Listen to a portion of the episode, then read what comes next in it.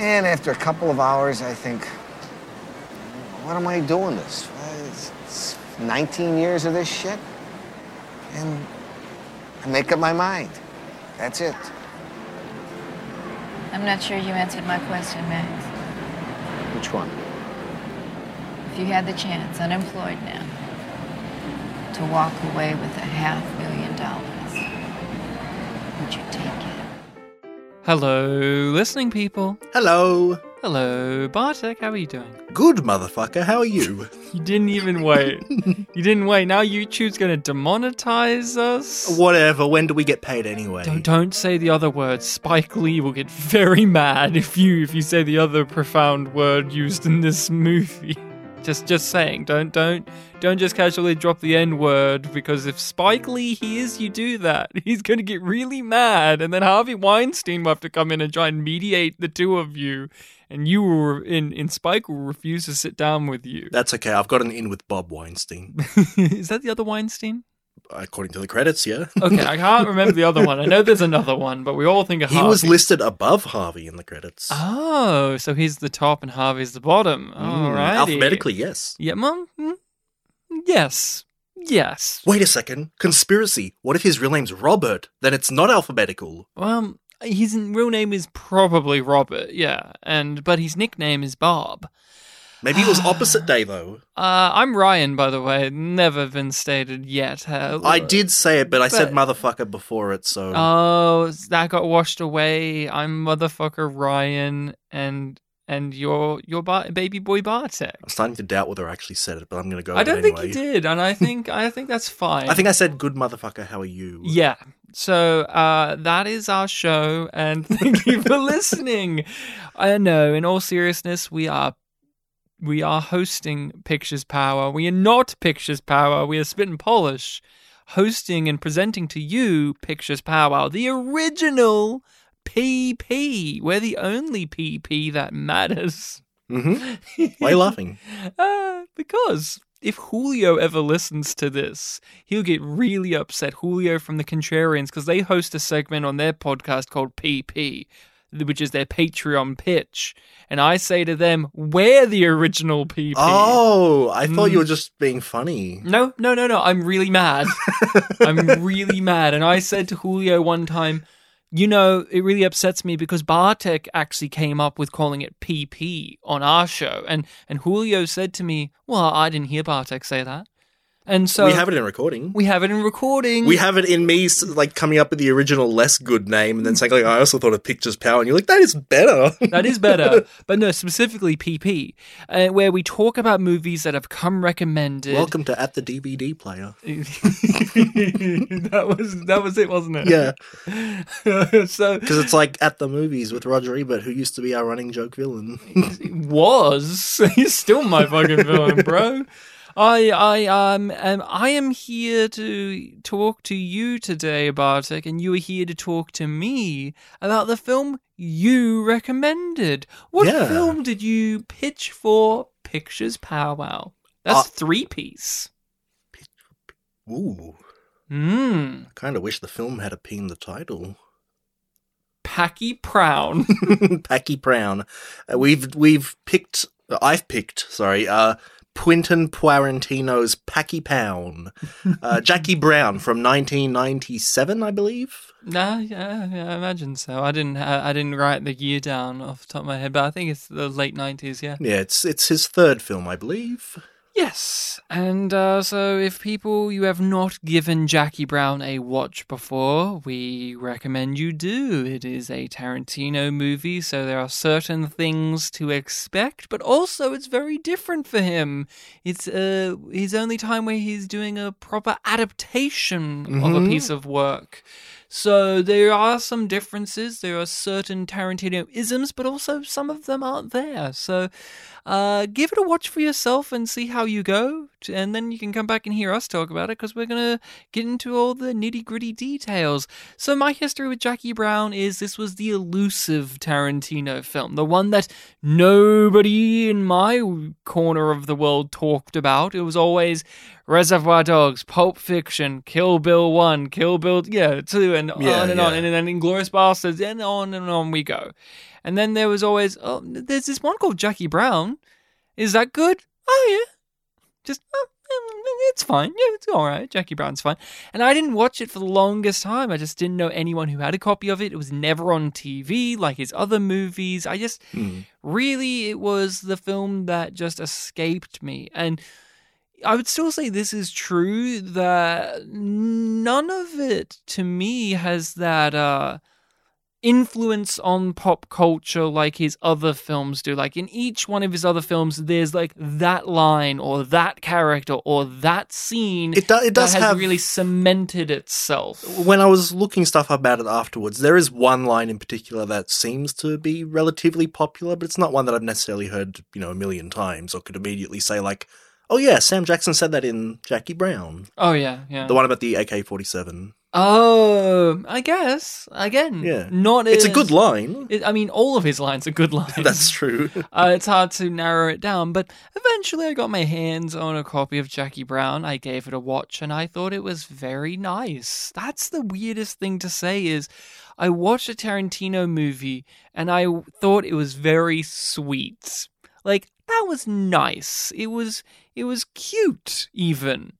It has the Tarantinoisms, you know, we have criminals and people making plays and uh, all the quippy dialogue, but I was really drawn into the romantic story at the center of this, or the romantic attraction and the character work. When I think of Tarantino's character work, what I really think of is the quippy lines and the genre architectural work that he archetypes that he plays with Yeah. uh, rather than actual like them feeling like people people well these people did feel for the most part like people people uh, especially our, our main two uh yeah and i watched it again today I've, i think i've seen this is my third time watching it hmm and I had a wonderful time. I watched it earlier today. It was a great morning uh, to afternoon movie, and I this is the first time seeing it after having watched Once Upon a Time in Hollywood, which I would say this is most uh, like that that one compares to this one quite a lot in terms of there isn't like a strict adherence to the plot. It is really seeing these characters hang out and do things. And there is a plot that is at play, but it isn't as uh, dependent on that as his other films are. So that's my overall uh, journey with this. What about you? Why why Jackie Brown also? Why why Jackie Brown out of all the Tarantinos? Because we haven't done a Tarantino, have we? No, we haven't. So We said it last week. We've only seen him as an actor. that's correct. So why Tarantino's Jackie Brown, and what's your relationship with it? Um, so those two questions are related. Um, back in year 11, I did, uh, in Victoria, you have to do uh, a specific one of three or four English subjects for VCE. Um, that's basically the last two years of high school. Um, and I picked literature, which is the one about m- mostly reading texts and Mhm. analyzing them. So you don't do all of the things in the scope of uh, English. And I cannot remember the reason why because it's been 12 years, but we analyzed the film Jackie Brown at one point. Hmm. Maybe it's because it's adap- adapted from a book. Yeah. I, I don't know. But for whatever reason, we watched Jackie Brown. And I remember because, you know, periods can only be so long, me- I mean, in classes, um, we didn't watch it all in one Mm. uh, sitting. Uh, we watched it over multiple classes, and I had missed some of the classes, so I didn't see certain parts of the film. And so I went out of my way to buy a DVD copy of it at the time. I went to Borders Bookstore in Chadstone. Really? Yeah. You you didn't go to your other DVD store of choice. No, I didn't. I went to Borders Bookstore in Chadstone. Do you think your your Indian uh, DVD store of choice would have had a copy of Jackie Brown, but with some uh, some dubbing over it or some subs? They would spell Jackie differently. yeah. yeah. Um, yeah, so I bought that, and I remember watching it uh, just on my own, um, and not really having too much of an opinion of it because I had seen some Tarantino films up to that point. Um, I think maybe you, like you, oh, you, it sounded like you'd at least heard of it. For me, I didn't hear about it, so it was just introduced to me as like, oh, this is another one of his films, but one that's not talked about as much. Um, and so because I did watch it, you know, in this kind of weird way, um, and it was for school basically, like I never really walked away from it thinking of it as a complete product. It was just something that I saw as part of a class. You never got to meet the film on its terms. Yeah, yeah. Um, it, it basically kind of felt like homework in a way. Mm. And I remember, oh, well, it wasn't really like Pulp Fiction or one of the other bombastic films, so it was just one that exists. But I ha- I have had the DVD this entire time, and then over the past 12 years, I feel like I heard in multiple places, like uh, online when watching videos, and people would be chatting about, you know, certain topics.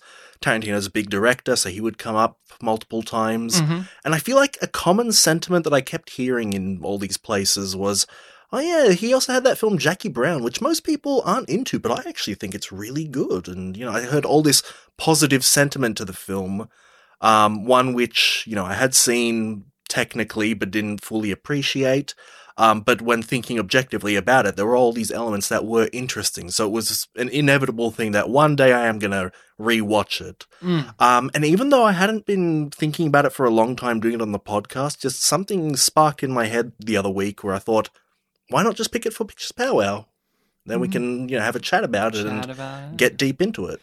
Uh, well, let's get in. I mentioned at the end of last episode that uh, one of our lead actors here, Robert Robert uh, Forster, was uh, in Mulholland Drive. He was also in Twin Peaks: The Return, of course. He was Frank Truman. hmm He was the replacement Truman in that, and uh, he was a great actor. He, he passed away a couple years ago, and I even mentioned that he was in Better Call Saul and, and Breaking Bad, and I and I actually had to re-look him up. I looked him up while watching the film, and I, I really did forget that in Better Call Saul, Breaking Bad, he's in one episode each of those shows. So he had two episodes, and yet if you asked any fan of those shows, they would tell you, "Oh yeah, that character, he is so good." Yeah, I, on But- his He's really in a minute, like really minuscule amount of those shows. yeah, I, on his Wikipedia page, like the first paragraph, which gives you just basic on who this guy is, it mentioned like, oh, he was also like Ed,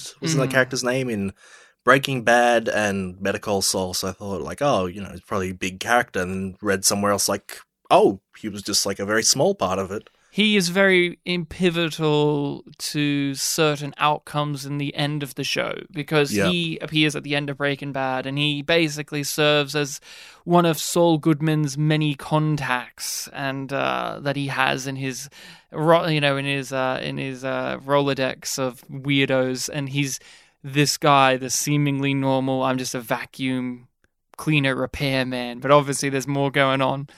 Uh, but I want to discuss him first because you do some reading on this film. You look at it. He got an Academy Award nomination, and the film is, although called Jackie Brown, to me, he's the heart of the film. Mm. I love.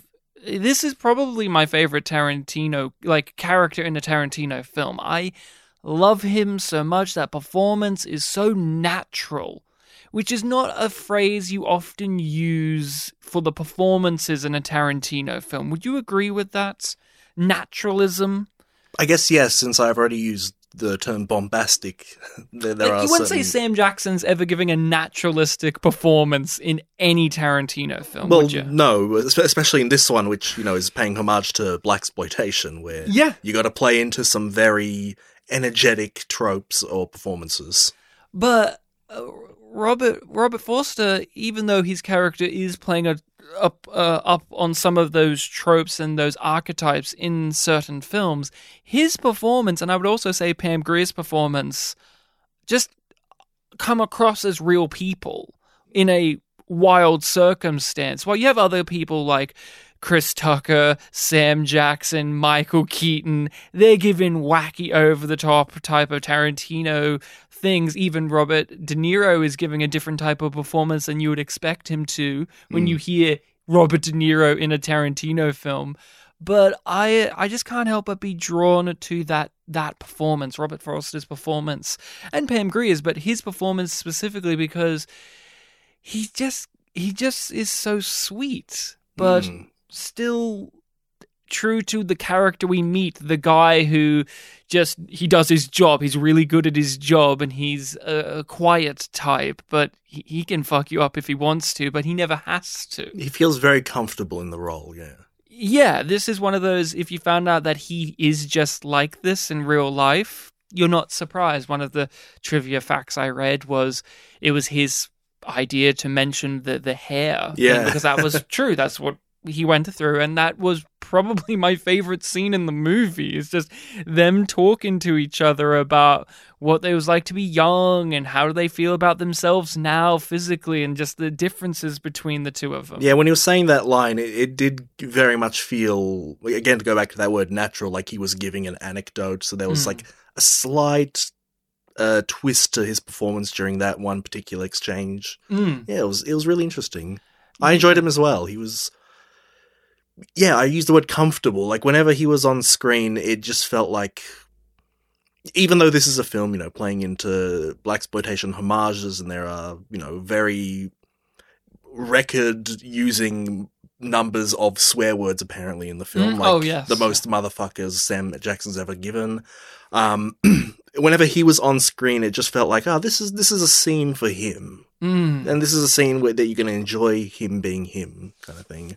Yeah. Just all the scenes of him like driving while the Delfonics play, things like that. Or I uh, adored when Sam Jackson first meets him and he's looking at his office and he notices all the pictures of uh, of uh, Tiny Lister. We can see him again. Uh, we've had him a couple of times recently with Mhm. Fifth Element and Next Friday. yep. I mentioned to you in those episodes, like, oh, hey, this is an actor that's been in like a ton of things, and here we are within a short succession of time.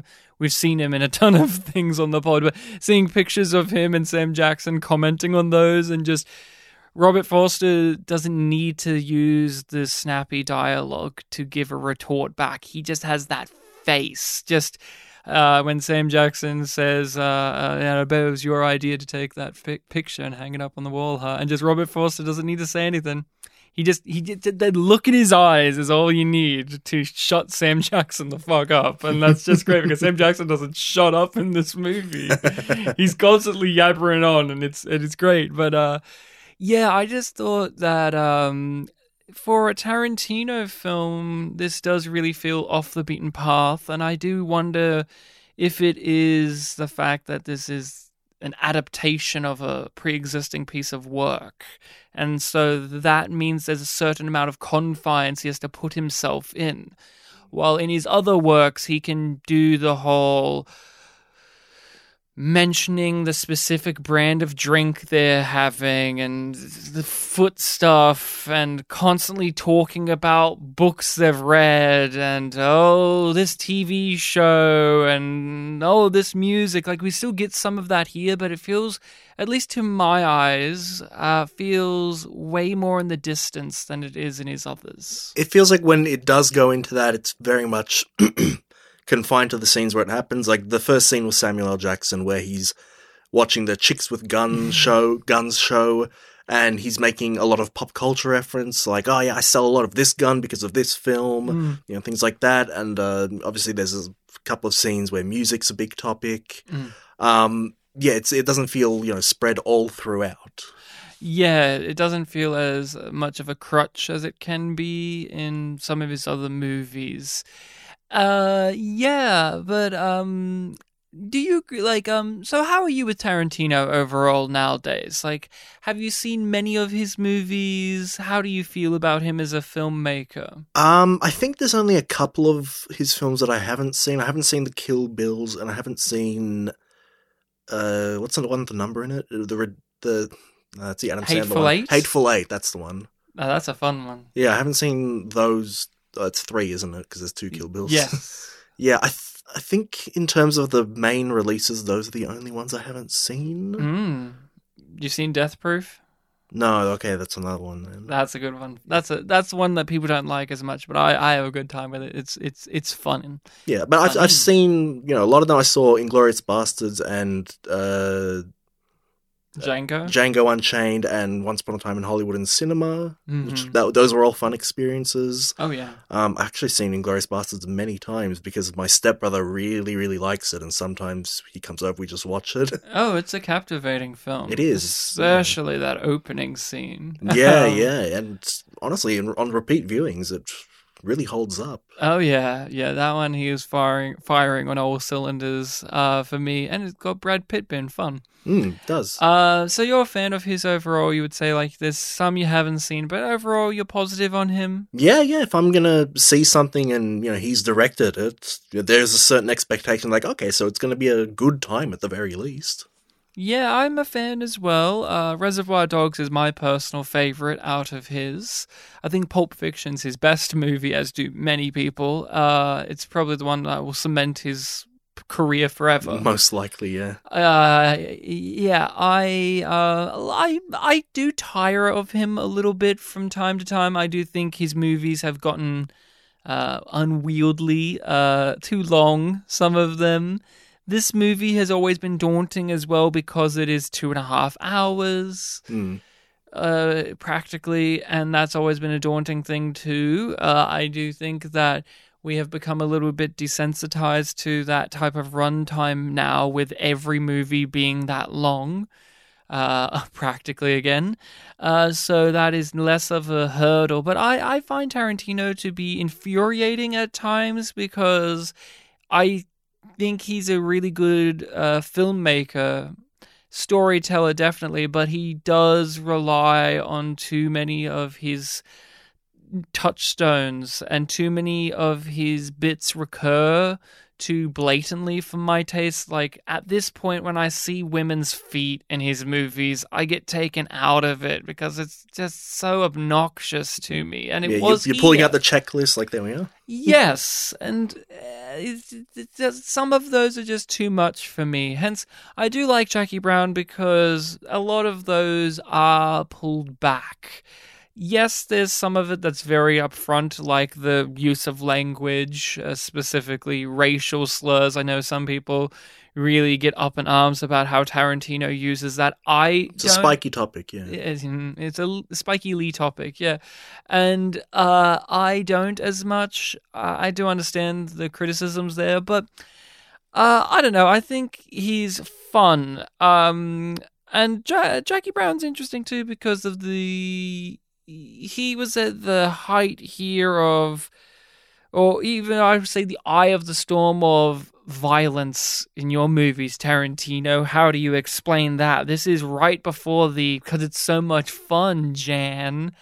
Uh, Mhm. moment, which is in reference to Kill Bill, where here he on purposely makes the violence off screen or lessened Or and darkened. darkened, and it hits really well. Like one of the scenes I have forever remember from Jackie Brown, where the violence really punctuated the joy of the movie in a superb way, is when Robert De Niro just loses it and he just grabs out his gun and just shoots the chick twice and just walks off and still Mm. like there it is see this is what i said it would be uh, and just then how that caval uh, how that um how that proceeds to go on with robert de niro's character and when he's explaining it to sam jackson Yeah, that explanation scene. and then how he goes out as well and just- and yeah, I was gonna say the the fact that we don't see that death makes his confusion when he's explaining to Sam Jackson feel a lot more real because Mm. like maybe if we saw it we could confirm like oh yeah she'd definitely be dead from that but we I thought he shot her in like the feet or something Yeah. Well, the feet the, I meant the legs but I've got Tarantino on the brain Then-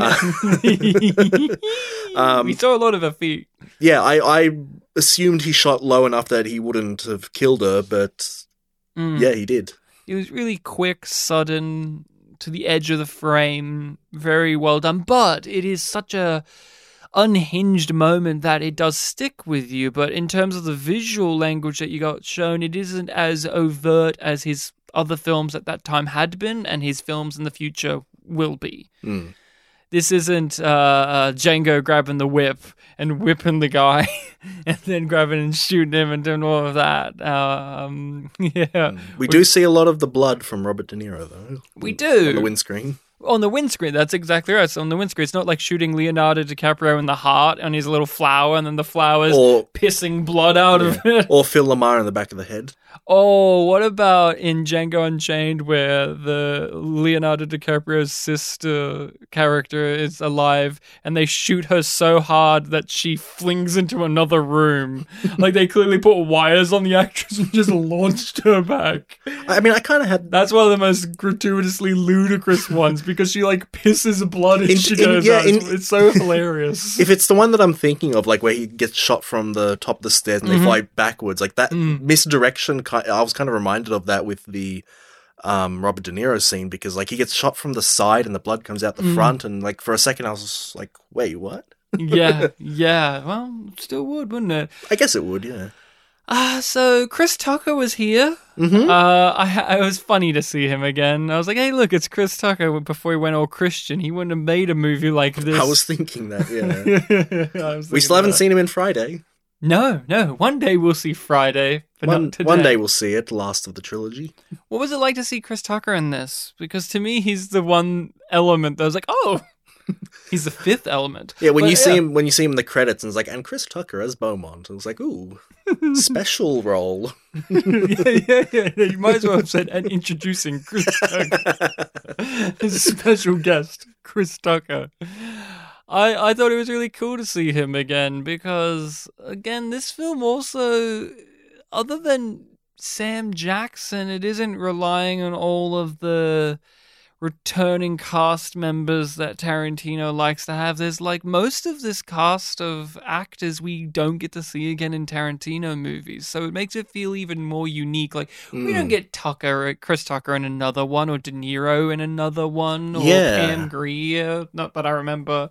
Yeah, when I was looking at the front cover of the DVD, like I, other than Pam Grier and Samuel L. Jackson, I didn't really remember anyone else who was in it. So I saw at the edge of the or the corner of the box like Robert De Niro. I'm like, oh, really? And then when I saw him, I'm like, of course, And Michael Keaton.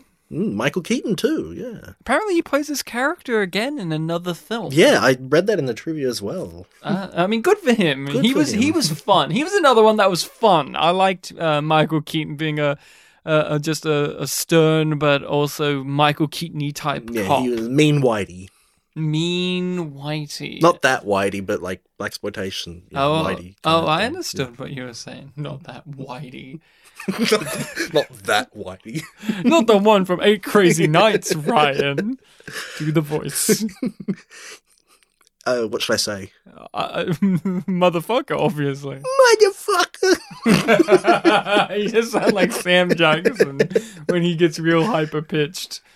Oh man, Sam Jackson, what a role. I often forget how much I love his performance in this because to me, his role in Pulp Fiction is, as Jules, is my favorite of uh, his performances in his entire career. But I look at him here and I'm just questioning, I'm like, damn, Sam Jackson is top tier here. I remembered that he was the villain and that obviously he was the antagonist. Um, because I do remember in that literature class, the teacher was talking about how like, oh, it's subverted that he's the villain because you know he, he dies in such an anticlimactic way, things like that. And also is really kind of funny. throughout. You literally said my next point. I completely forgot how funny he is in this film. Like when he's he's got like the big Tarantino, you know, uh, pop culture thing, like I mentioned with the chicks with guns, like the AK forty seven line Mhm. which supposedly is the iconic line, um, you know, referencing, oh, I got so much money selling this gun because of this film, Mhm. because of this reason, and then another thing like that. Um, yeah, he's got all the, the, the funny swear words to hear him Mhm. say, uh, his dynamic with, uh, you know, one scene wonder Beaumont. Oh, or even De Niro, the dynamic with him throughout the whole entire film, where Yeah. he sees him almost as like this.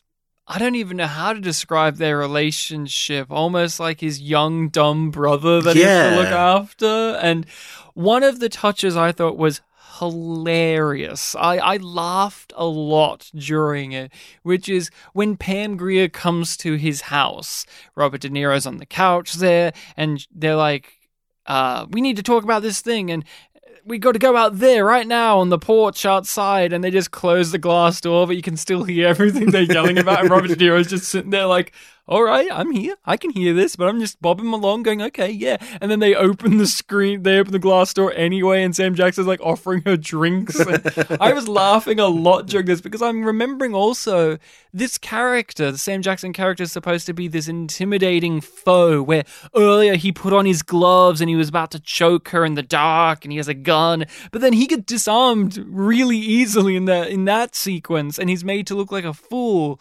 But since you got a great performer here, the character remains to be an intimidating villainous threat, but also one where you want to just hang out with them and just chill with them and have a laugh at what they've got to say. And you need a talented actor to ride the balance of tones being played in the character, or else you could lean too one note or one dimensional or false. And Sam Jackson is he's fantastic at that throughout his entire career. That's why you get stupid movies like Snakes on a Plane, say, where Snakes on a Plane is terrible, but it works because what makes it work is because you got Sam Jackson as the guy, as your fucking lead dude there saying, you know, these motherfucking snakes on this motherfucking plane.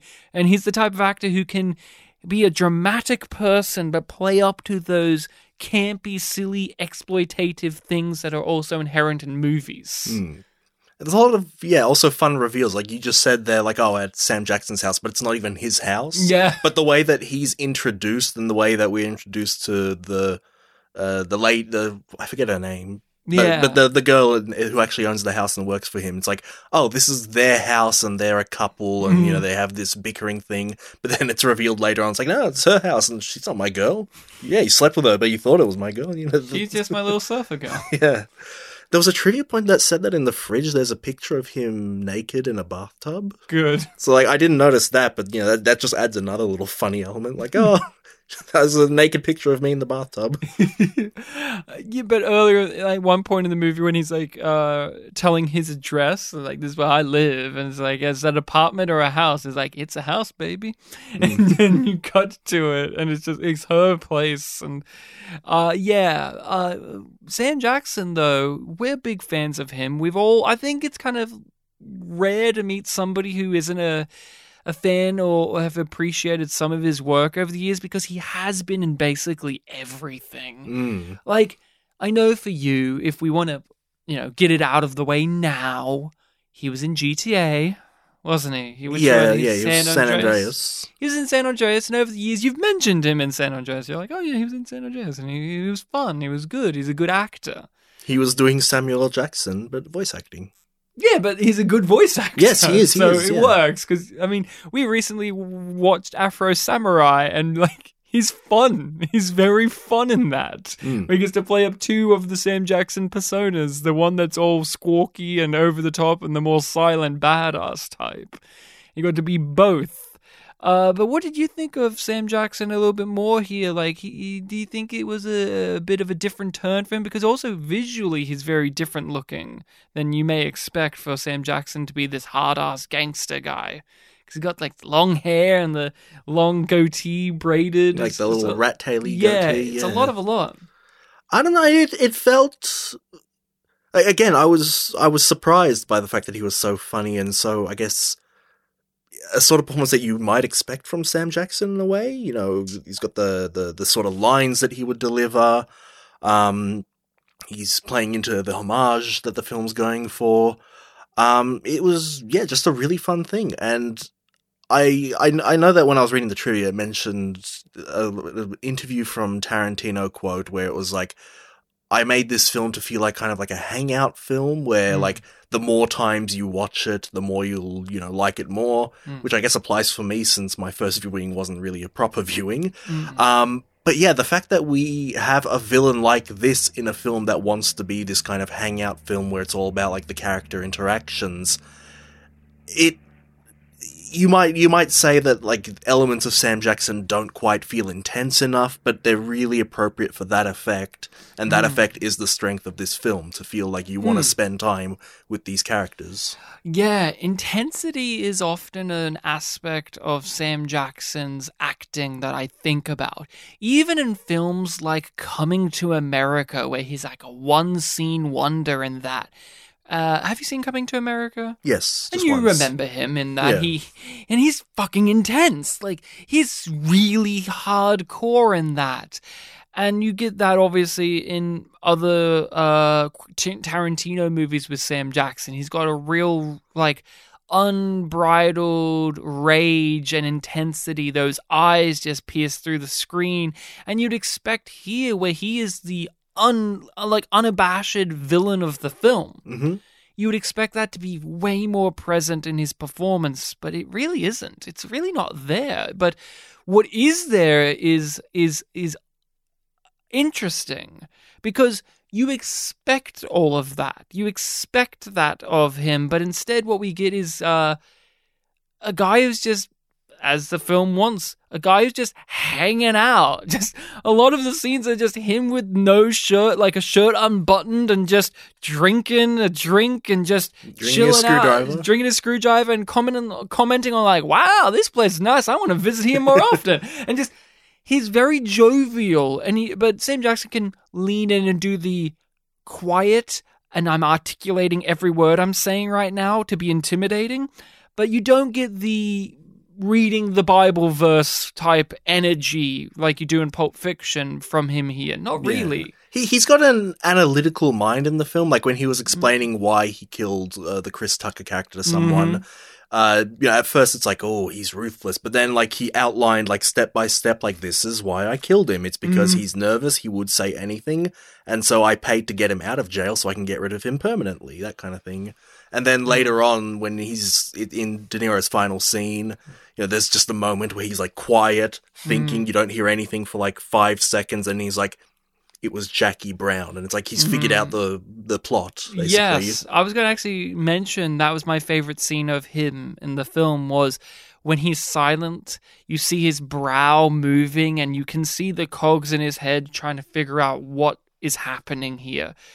And that was my favorite thing because, again, with this actor paired up with this director, you often think about the dialogue that he speaks. And he speaks a lot of dialogue here. As i said he doesn't he like he he, he talks a lot in the movie and a lot of funny lines. Hmm but what was really memorable to me was the lack of lines in moments from him. The the posture the facial expressions the the body language and just the overall sense of uh, uh, dread that would come from him when he wasn't speaking, and he and he's doing these uh, type of acting things that we often don't get to see Sam Jackson embrace as much because even in big films like say the Avengers movies, Nick Fury is just you know it's Sam Jackson doing the things that you want him to do, but he doesn't get to say motherfucker in them. He yeah, he just gets to be you know, he's Sam Jackson and he does all the things that you know, there are certain things we've talked about this so many times over the years on the podcast. There are actors who do certain things and you want them to do those things because they're really fucking good. Yeah. Which is why Mace Windu has always been a bit of a critical point. Oh, I actually completely forgot he did Mace Windu because There it's so many- so boring. there are so many times in this episode, it's like he always does this, this, this. And I was just thinking, like, oh, Mace Windu. and it was a failure because they replaced it with nothing. Here, the movie embraces those things we like about Sam Jackson, but again, pushes them to the side for a good portion and gives us something else. So I liked his character. I thought he was very good. And even though Sam Jackson was a villain in uh, uh, GTA, uh, San Andreas, hmm his character here felt like he would be a villain in a Saints Row game. That's how he felt to me. Yes, yeah, that's a good point. Right? Yeah. I was thinking that about, about that a lot. I was like, this would have been a great Saints Row character. Because those games have a certain, uh, ch- uh, I don't know, they've got an anarchic sense The- of humor, but the, they've uh, also yeah. got a more vibe, chilling out tone to them than I would say GTA Yeah, and, and the earlier ones definitely are mostly focused on like gangs and like, you know, Mm. quirks in these gangs. Yeah. yeah, he would have been like great in Saints Row 2. Yeah, two or one. It's yeah, Hmm. he'd fit there. Yeah, his his GTA character was more like his Lakeview Terrace character, a cop. Yeah, Lakeview Terrace, another one where it's like Sam Jackson giving us the loud, wild, intense energy we all love to see from him. And it was great because in that he's a cop, so he's a good guy, being allowed to do these things. Like he is the badge of a good guy. Here, he's a criminal. So Yeah. you go, It, it was fun to see some of his insecure moments in this film, like when Jackie Brown was explaining to him, like, "Oh, this is what I told the cops," and it's like, "I don't know that I'm comfortable with that much information being given." or when Robert De Niro is explaining why he had to kill the, uh, you know, kill his girl, and he's just like, you couldn't have just like punched her in the mouth, and Robert De Niro being. Oh, well, then, yeah, yeah, but it just didn't come to me, all right? Like, this is what happened, and it's too late now. When I, when I was reading the trivia about Robert De Niro, how he originally wasn't too happy with the role because he starts off not saying much and mm. mumbling. It, you really do get the sense in the film that, like, oh yeah, yeah, that that performance is building up, building up, because he does become a lot more energetic throughout the whole thing, to the point that, like, in his last few scenes, like, it, it's honestly kind of stressful watching Oh. him. Yeah, Yeah. like the lead up to him killing the girl, like the way that she was. Uh, it was Bridget Fonda. Um, yeah, yeah, yeah. Uh, Melanie, wasn't it? Melanie, that's it. Yes. Uh, the way Melanie was talking to him in that car park scene is just like every single line. I'm like, oh, those are perfectly infuriating for this level of stress that he's feeling right now. Like, I, this is not going to end well. I don't know. I don't remember if he like punches her or shoots no. her, but like this scene's not ending well. oh yeah, and uh, talking about masterful filmmaking and tension, the keep cutting back to that department store.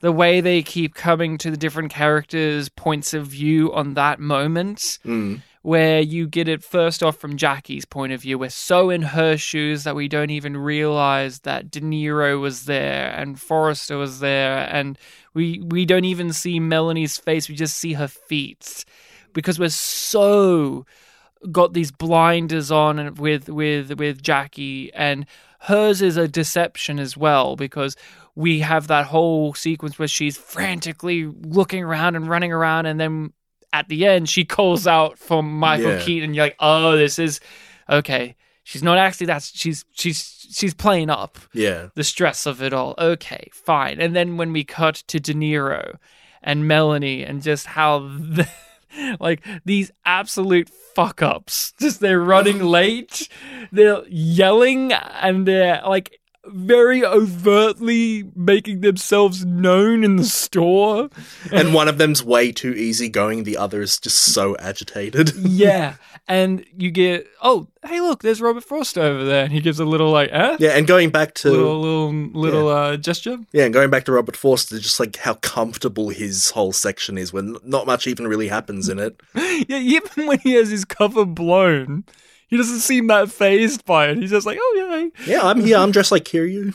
And uh, I just want to say too, Robert De Niro's wonderful in this, and I, I do wish that him and Tarantino got on better because I would have loved to have seen De Niro in more Tarantino movies. He, he's a great actor. We all know this, and.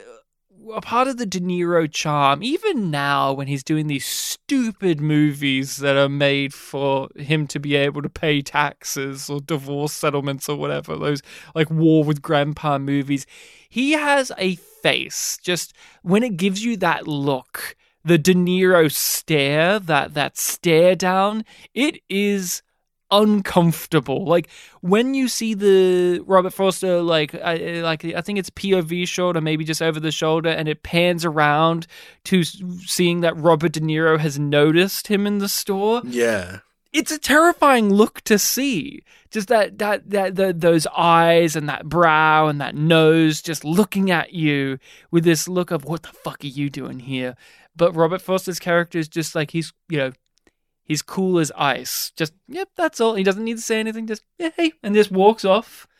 Plays it real calm and casual. I thought he yeah, he, do- he doesn't even walk over. He's just waiting for his. You know, yeah, like he gives him a little little gesture, and then he kind of like turns, Turns around away, and kind of yeah. uh, inspects a thing around the Yeah, corner. I, I'm just doing my own thing here. Don't, I'm don't doing mind my- me. Don't mind, yeah, yeah, don't mind me. And he almost like he basically does. He's just like, okay. Then when he explains to Sam Jackson, Sam Jackson's like, what the fuck do you mean he was there?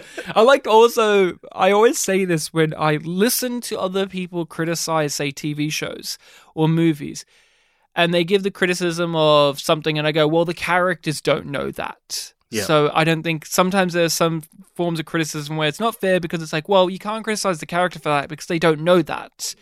Here they do that wonderfully where Sam Jackson is criticizing Robert De Niro and he's like, "How? I don't know that. Like, I don't know him very well. Like, I, he doesn't. He has no context for for anything going on, but Sam Jackson does. Yeah, it's the, it's the opposite of the Tommy Tricker thing from last week, where it's like, well, they don't know that he's after the thing they have. Why are they running away from Tommy? mm-hmm. And oh, that that that whole scene of the department store, and she's trying on the suit, and she's just such a badass. She's just it's Pam Grier. It's Pam Grier. yeah, she's in this film, by the way. Star of the Brady Bunch film. Pam Grier. Oh, she was in that, wasn't she? She was the principal. yeah. She was the principal, wasn't she? Yeah, she was the principal. Yeah, and, I was uh, thinking like we had her in something, right? RuPaul was uh, the the, teacher- counselor. Yeah, Uh, counselor. uh, so there was someone. Yeah, yeah. I think uh, Pam Grier. Yeah, yeah. I think Pam Grier is in Brady Bunch or Jawbreaker. I think it's Jawbreaker. Uh, I know for a fact in I think Jawbreaker, Pam Grier shows up and her one condition was that she got to wear her own wigs. She's like, I'm not using you because yeah, women in most movies or shows are wearing wigs or or extensions or hair pieces just because it's easier to maintain that. Uh, especially for you know some for for black women, they have a you know certain things that hair is a big deal and there's lots of great stories that people can look into about like many uh, you know african american actresses talking about the injustice and horrors of how their hair have been done in movies because of like white hairstylists doing Yeah. it and just the mismanagement of it and so you have someone like pam grier who's been in the industry for how long she's been in it for what feels like since you know like yeah from the 60s and 70s probably. And so she's she comes to a point in her career she's like the only thing i need is just i do my own hair. And you go you're pam grier. You can do whatever you want. How familiar are you with pam grier? Um, I know who it is when you mention it, but then when it comes to like saying what she'd been in, I think I'd blank out at that point.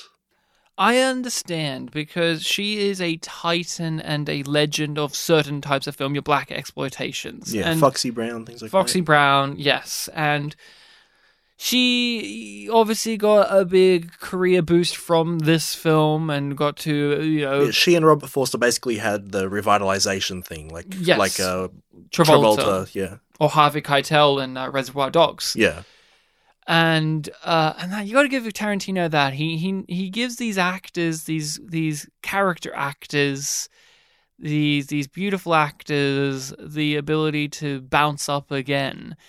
And she's excellent here. Jackie brown is a wonderful character. Again wonderful beautiful great is the descriptions i would use for many of the characters in this film. Yeah. I I I haven't seen too many blaxploitation things, so I have you know v- sort of vague understandings of like all the conventions in it. Obviously, I've seen you know film reviews online of certain things from there. I've seen You've seen Dolomite, spoofs, seen spoofs.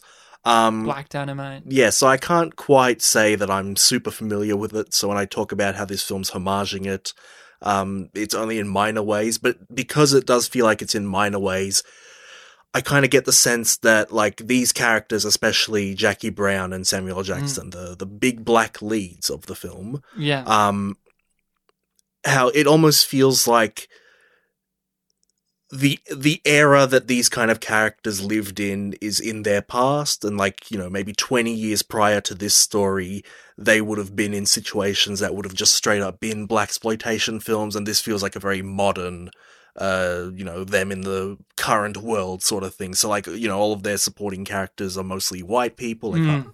um, almost called them Harvey Keitel, like Robert De Niro. Um, they're working. or Pam Pam Grier, Jackie Bra- uh, Jackie Brown is working in you know air hostess job where she has to be prim and proper. Mhm. Um, in her interactions with Samuel Jackson versus her you know comfortable interactions with Robert Forster.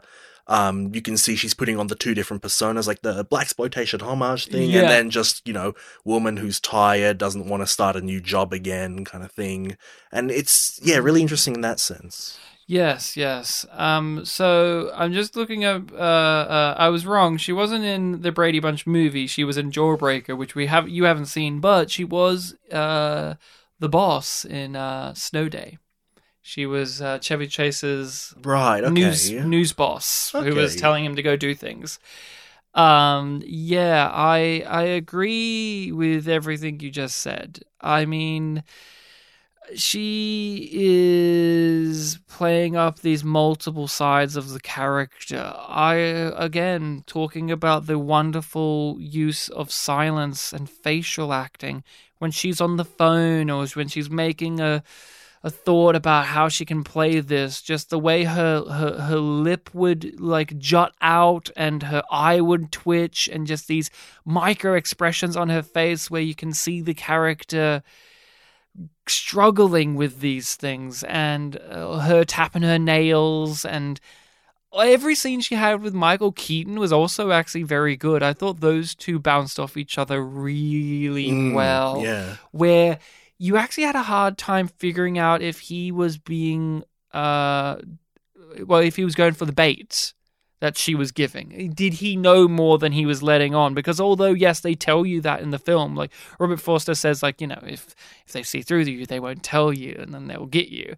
But Michael Keaton is just that type of actor where he's he's got a certain brand of um, bizarre quality to him, where it makes him difficult to pin down with certain characters. And here I found him hard to pin down at certain points, but in a way that is suitable for the tension being built. Is he far more knowledgeable and aware? Is he going to catch them? And is he going to be someone who's going to allow them to play him so then he's actually playing them? And so every time we had a scene between Pam Grier and Michael Keaton, it was just masterclass acting in which you have these actors having their characters acting upon acting in themselves. I really liked when um she told Michael Keaton why she bought the suits. that whole scene was great. And every time he like he had that whole like what felt like a minute long of him just silently being like, "Damn, that's a good reason." And then actually, no, no, no, no. Damn, that is good reason. that she got me here, and every he was about to speak, and no, no, he cuts himself off because he's like, the logic works out. Yeah, I agree. I wouldn't have done it, but uh, she's not me. I agree that they do have a lot of you know back and forth moments in the film, but like just that that scene made such a huge impression on me that I'm like, oh no, Jackie played him the whole way. But Yeah. early on he definitely had her. But When he was doing the uh, marking of the bills, though, that was a really good scene for his character, in which it reminds you, like, no, no, he's a cop. He's a smart cop. You do not fuck with him because they have the whole conversation of like, would you be tempted?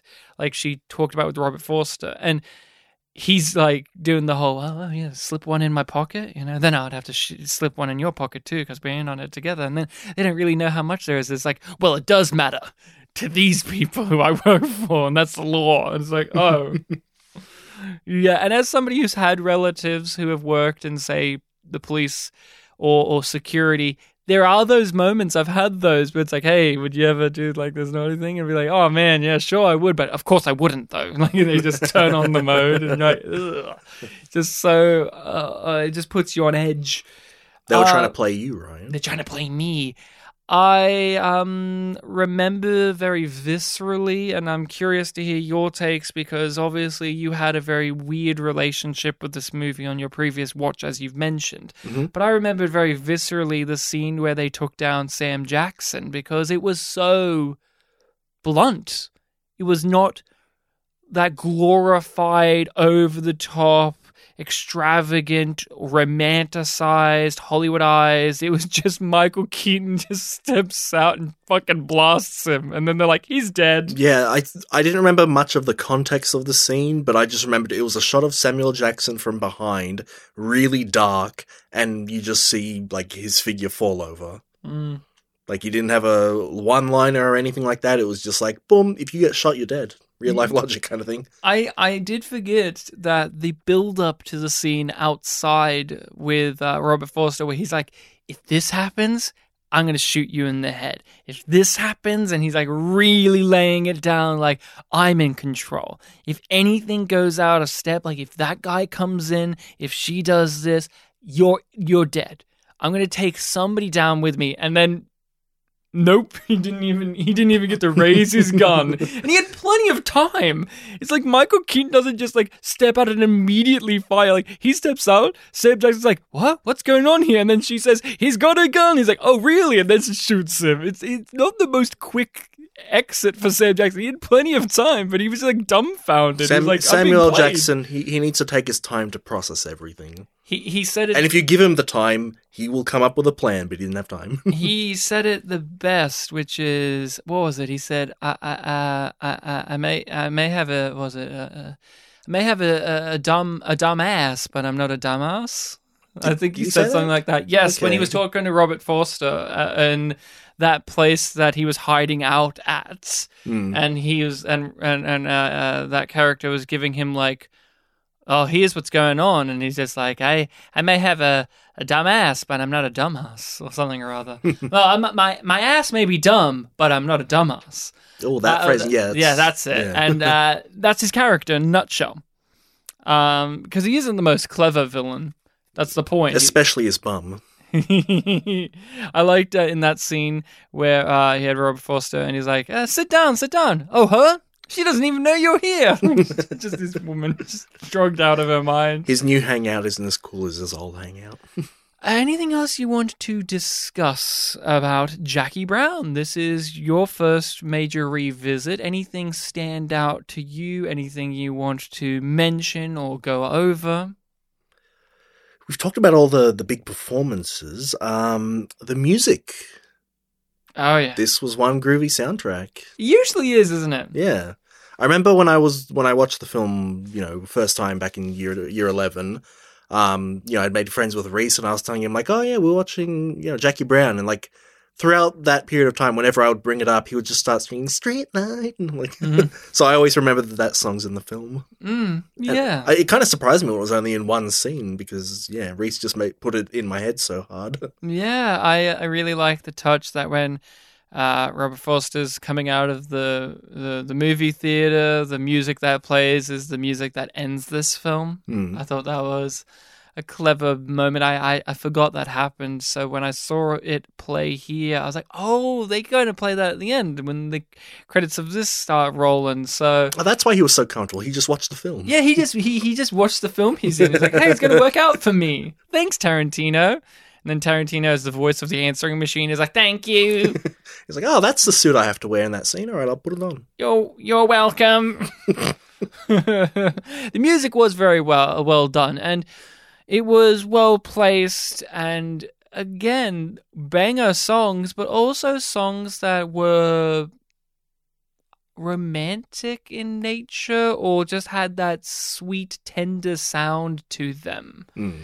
Uh, nothing again too uh, elaborate or over the top. Just these really good. Everything was complimentary. know. yeah, it all clicked into place really well, and um, I recommend uh, Jackie Brown for those again who haven't seen the film. You really got to do yourself a favor, and for those who are on the fence about Tarantino, I would say give this a watch because it does show you a path that this director could have gone down. Uh, apparently, a lot of people online describe it as this is the Tarantino film for people that don't like Tarantino films. Okay. Yeah, interesting way to describe it. But it is interesting to think about this could have been a career defining thing where he could have gone down more roads of this, of say adapting other pre existing material and using his style to give you a certain flair that you weren't expecting with the traditional narrative structuring that the pre-existing material would give Hmm. or a different narrative structuring i wouldn't say traditional in this sense because again this is a hanging out type of a affair but I, yeah, I think about that a lot because although I like what he goes on to do in his career, like I, like you said, Inglourious Basterds is a really good time he does have very much a like if you've seen a Tarantino movie, you know what you're gonna get. Hmm. Like I didn't like Once Upon a Time in Hollywood as much as you and other people did, because at that point I'm like I. I, I'm very familiar with Tarantino. I know what he's going to do. Like, I remember when people were like flipping out and laughing about like the flamethrower stuff in that movie, and I was like, eh, I knew. I mean, it was obvious to me in a very extreme way because it's like Tarantino movies always end like that. It was very Chekhov gun setup, yeah. And also, it's just like if you know the filmmaker, you know he's going to have some extreme violent set piece and uh, moments of real like quiet tension and. I, like I still like that film. It's just I, that's one I would revisit again. Yeah, if we I- ever I- did on the podcast, I'd be interested to talk Yeah, about. it I, I had a good time with it too, but yeah, it definitely did feel familiar. But Yeah. I, I didn't let that bother me as much though. Let him make his Star Trek movie he's threatened to make. I want to where he wanted to be an R-rated Star Trek movie You with just- you just- swearing, and I'm like, oh god. You just want more yum yum material. I will. Oh, Tarantino getting. Uh, um, who would he? Oh, actually, talk about Star Trek. There was a moment in this when they were in the courtroom. The the judge is played by Sid Haig, Mm-hmm. the the famous actor who's in a lot of rom, ro, uh, Rob Zombie material, and also Uh, in- rom coms. he was also in lots of exploitation films. Pam Grier apparently had a good laugh about that when she saw him because this is a co-star of hers that she's had many times, but didn't expect him to be in this as a judge. So there was that nice rapport. But I saw the uh, the I can't remember one of the lawyers. Hmm I saw them and I said, "Hey, I know her." Surely that's not her though, because I feel like I would have seen their name in the credits. And then I looked it up on IMDb, uncredited role to the actress Denise Crosby, who is Tasha Yar in Star Trek Next Generation, who was the character in Next Gen who gets killed in the first season because the actress didn't want to keep doing Star Trek because TNG's first season was very bad and had lots of awful behind the scenes production stuff. So she didn't want to spend the rest of her career as the person standing behind the captain saying, Yes, sir. But then TNG became one of the most successful shows of all time as soon as she left. So she really got fucked over. But uh Thank you, Mike. Thank you. But uh she's in this, and I didn't realize that. I was like, hey, look, it's Tasha Yar. There she is. She has no line. I don't think she really has any lines. I think she just like shakes her head. That's why they weren't in the credits. Uh, yeah, yeah, yeah. There you go. So that is Jackie Brown. Do you recommend? I do recommend it because you know because Tarantino's whole shtick or or what you expect from him is so large and bombastic. I don't know that I could say that I like this more than you know some of the big ones like Pulp Fiction, um, but certainly I can understand people when they say like, "Oh, this is actually a really good one," because it is a very enjoyable film and definitely one that I would like to check out again. Because if Mhm. it does get better each time, I had a good time this time. Let's have a better time next time. Yeah, and it has a top ten sex scene in it. So there you go. The, the amazing Robert, Robert De De Niro, Niro sex scene. and Bridget Fonda. Which did you read the, tri- Mhm. trivia? Do you want to share that? I was on the bus when I read that. Um, it's said that it's he's the only actor to have had sex in a in a film scene with both uh, the aunt and the niece, Bridget Fonda and Jane Fonda. yeah, that's that's amazing, isn't it? Yeah. The other trivia point that made me laugh, going back to the Samuel L. Jackson naked in the bath from Goodfellas photo, the trivia on IMDb made sure to point out like the, the fact that he was naked because of course he wouldn't do it clothed. Of course not. Of course not. Why would he? Yeah, exactly. I had a bath today and I wasn't clothed. Uh, b- The facts are being told about Bartek. He bathes. His name is is Bartek. Bath tech, yeah. Join. It's going to be my new show. Bath, Barthen with Bartek. Barthen, I said. I'm Ba- not report- Barting with bath tech. Yes. so I am recommending a film for next episode. Yes, do a little too. I was looking. What was that sorry? Stuart Little too. We already said it. Yeah, yeah.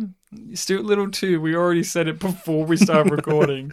No, that was in recording, wasn't it? I don't think so, buddy. I oh think shit! that was before we Never pressed, mind. pressed That's an record. that's an in joke then. Uh, Sorry, guys, everyone. Stuart Little 2, next episode. No, I am recommending a film that, uh, uh, like Stuart Little 2, I have not seen. It's been in my watch list for a while. This is on uh, my Netflix watch list. So for Australian Netflix, this is currently on there. So Bartek, you can easily find this film for next week. It is a Turkish film. Ooh. A Turkish sci-fi movie that I was recommended by my good friend Zaki. Turkish Star Wars. Uh, it well, in part, it is a spoof on Star Wars. It's called uh, It's called uh, Gora. G O R A. It's it's it's like it stands for something. I don't know what, but oh, it's an abbreviation. yeah, but it doesn't tell me in the ti- like. I guess I have to watch the film. But uh, Jora, Gora, Gora. Uh, we'll find out next episode. Uh, what that is. almost a Polish word. What is it? Almost a Polish word It's like góry means like you know up in the mountains. Mm. said do góry, put your hands up. Well, maybe we'll find out what it's all If- happening. If someone puts their hands up in that film, I I own the film. It's mine.